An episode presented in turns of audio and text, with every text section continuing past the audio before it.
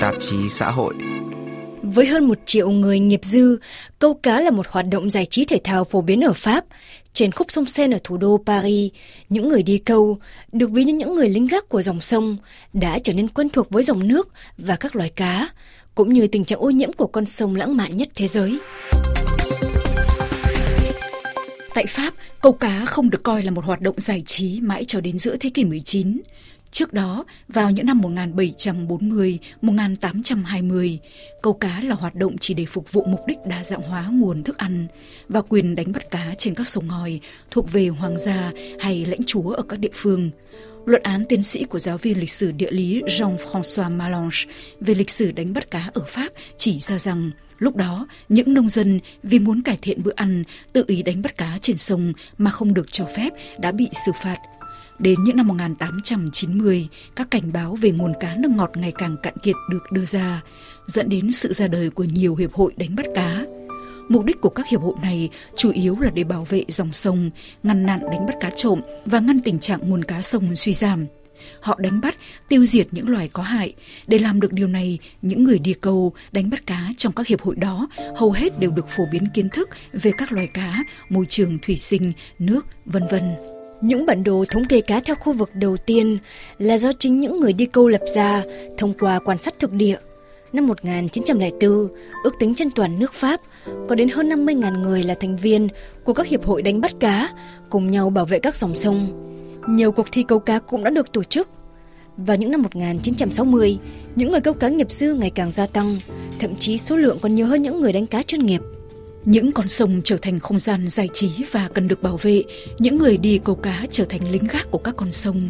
Họ báo cáo tình trạng ô nhiễm, gửi đơn khiếu nại lên chính quyền để tố cáo các hành vi vi phạm. Những người câu cá thậm chí còn trở thành nhóm gây áp lực đối với nhà nước và các nhà công nghiệp vào nửa đầu thế kỷ hai mươi trong các vụ tràn dầu.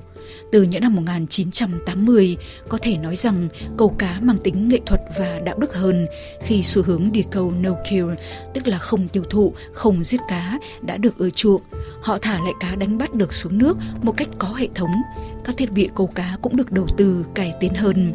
Đi câu cá trở thành một cách để trải nghiệm gần với thiên nhiên, ngắm hoàn hôn buổi chiều tà hay quan sát các loài động vật quý hiếm.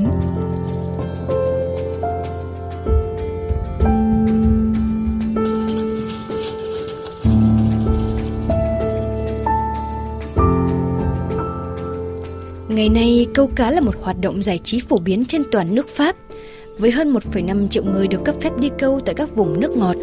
Tại những thành phố lớn có dòng sông chảy qua, như ở sông Seine của thủ đô Paris, không khó để bắt gặp những người đi câu cá mỗi chiều buông xuống. Ông Daniel đã có kinh nghiệm từ mười lăm năm đi câu. Thông thường, mỗi lần mang cần câu ra ngoài, ông đều chọn một địa điểm câu mới. Ông nói: J'attends qu'il y en ait un qui soit intéressé qui Tôi đang đợi, đợi xem có con cá nào quan tâm đến mồi mà tôi làm ra, rồi có cắn mồi hay không.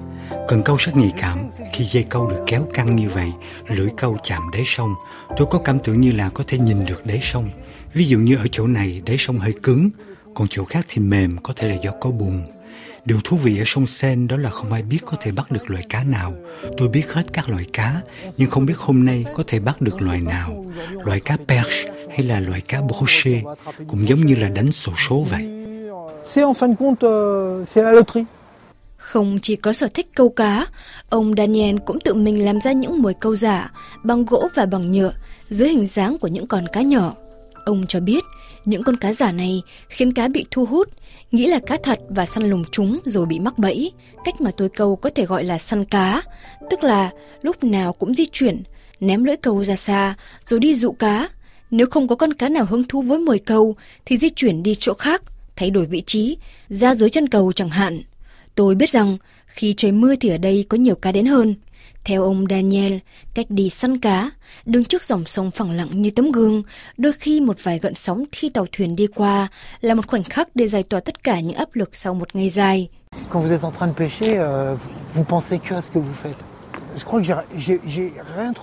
Tôi không thấy điều gì có thể khiến cho đầu óc của mình thư thản hơn. Khi đang câu cá, tôi có thể xả bỏ hết những áp lực, như thể để cho đầu óc của mình thanh tịnh lại, ngủ tốt hơn, ngay cả khi không được bắt được con cá nào. Đi câu cá và tập trung vào việc đó đúng là không có gì tốt hơn. Đối với tôi đó là một niềm vui, ngay cả khi tôi biết là con cá chỉ chạm vào mồi rồi cắn vào đuôi. Con cá đó đề phòng, nhưng tôi biết là nó ở đó, nên tôi phải hành động từ từ, thay một con mồi khác, thử cách khác, để cá có thời gian quyết định xem có định cắn vào mồi câu hay không. Hôm nay tôi đi thử một loại mồi câu mới mà tôi làm ra. Tôi bắt được một con cá perche và tôi rất hài lòng.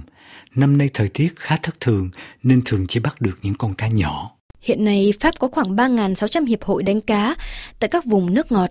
Nếu muốn đi câu đánh bắt cá thì phải sở hữu giấy phép câu, hay còn gọi là thẻ đi câu, thuộc một hiệp hội câu cá nào đó, phải trả phí bảo vệ môi trường nước và phải được sự cho phép của chính quyền địa phương. Tại Paris, hầu hết các khu vực ven sông Seine đều được phép câu cá, trừ khu vực Port d'Arsenal, và có những loài cá không được phép đánh bắt tùy theo mùa hoặc theo giờ, hay những loài cá hiếm. Cách đánh bắt cá bằng tay, sử dụng trứng cá hay lươn thủy tinh, hay sử dụng lưới bị cấm vào mọi thời điểm và quanh năm. Ông Bin François, thành viên của Hiệp hội đánh cá tại Paris và sông Seine, trả lời kênh truyền hình B F M nhận định như sau. Donc les pêcheurs apportent via leur carte de pêche le financement. Những người đi câu cá thông qua thẻ đi câu, đóng góp tài chính cũng như niềm đam mê, lòng tình nguyện vào việc bảo vệ môi trường nước. Chúng tôi là những người duy nhất quan tâm đến điều này. Phần lớn người dân Paris không biết rằng ở sông Seine có cá. Còn chúng tôi, ngày nào cũng có mặt ở bên bờ sông, chúng tôi biết rằng có khoảng ba mươi loài cá. Đối với một người câu cá nghiệp dư khác, anh Fred sống trong vùng Paris và cũng đam mê câu cá từ nhỏ, tham gia một số cuộc thi câu. Nhưng đối với anh, câu cá trên hết là sự kích thích, bởi vì anh từng đi săn loại cá nheo châu Âu, được trang bị ba cần câu khác nhau ở bờ sông Seine phía ngoại ô thành phố, chỉ chờ cá cắn câu. Anh cho biết, những âm thanh mà mình nghe được ở điều kiện thường thì những tiếng động đó lớn gấp mười lần đối với cá nheo. Chúng rất nhạy cảm. Kích thước của cá nheo đôi khi có thể to hơn cả tôi. Loại cá này thường ẩn trong bùn ở đáy sông hồ, dài trung bình khoảng một phẩy năm mét và nặng từ năm mươi đến một trăm năm mươi cân. Có những con cá khổng lồ, có kích thước lên đến hai phẩy bảy mét. Cũng giống như nhiều người đi câu nghiệp dư khác, xu hướng no-kill bắt nguồn từ Anh Quốc, mà cả anh Fred và ông Daniel đều thích câu cá, nhưng bắt được rồi lại thả xuống nước. Ông Daniel giải thích. Tôi không ăn cá ở sông Seine khi mà tôi biết được lịch sử của dòng sông này ra sao.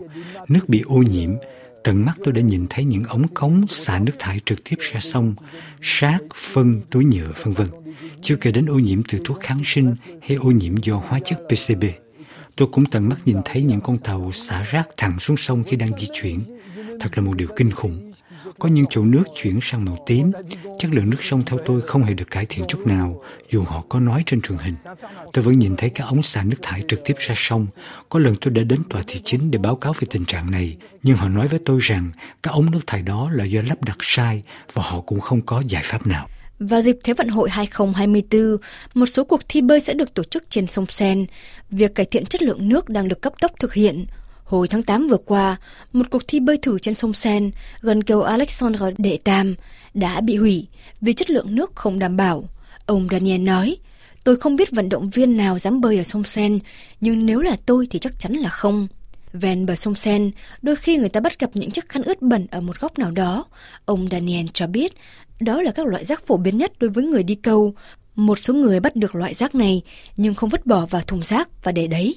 Ngoài ra, còn vô số các loại rác khác vẫn nằm ở đáy sông Seine, thậm chí có những người đi câu rác thay vì câu cá. Hồi đầu năm nay, hồi tháng hai vừa qua, báo Le Parisien của Pháp đưa tin một thanh niên ở vùng Eau de Seine đã câu được một vỏ đạn có từ thời Đệ Nhất Thế Chiến rồi mang về căn hộ của mình, đã khiến cảnh sát phải sơ tán cả tòa nhà.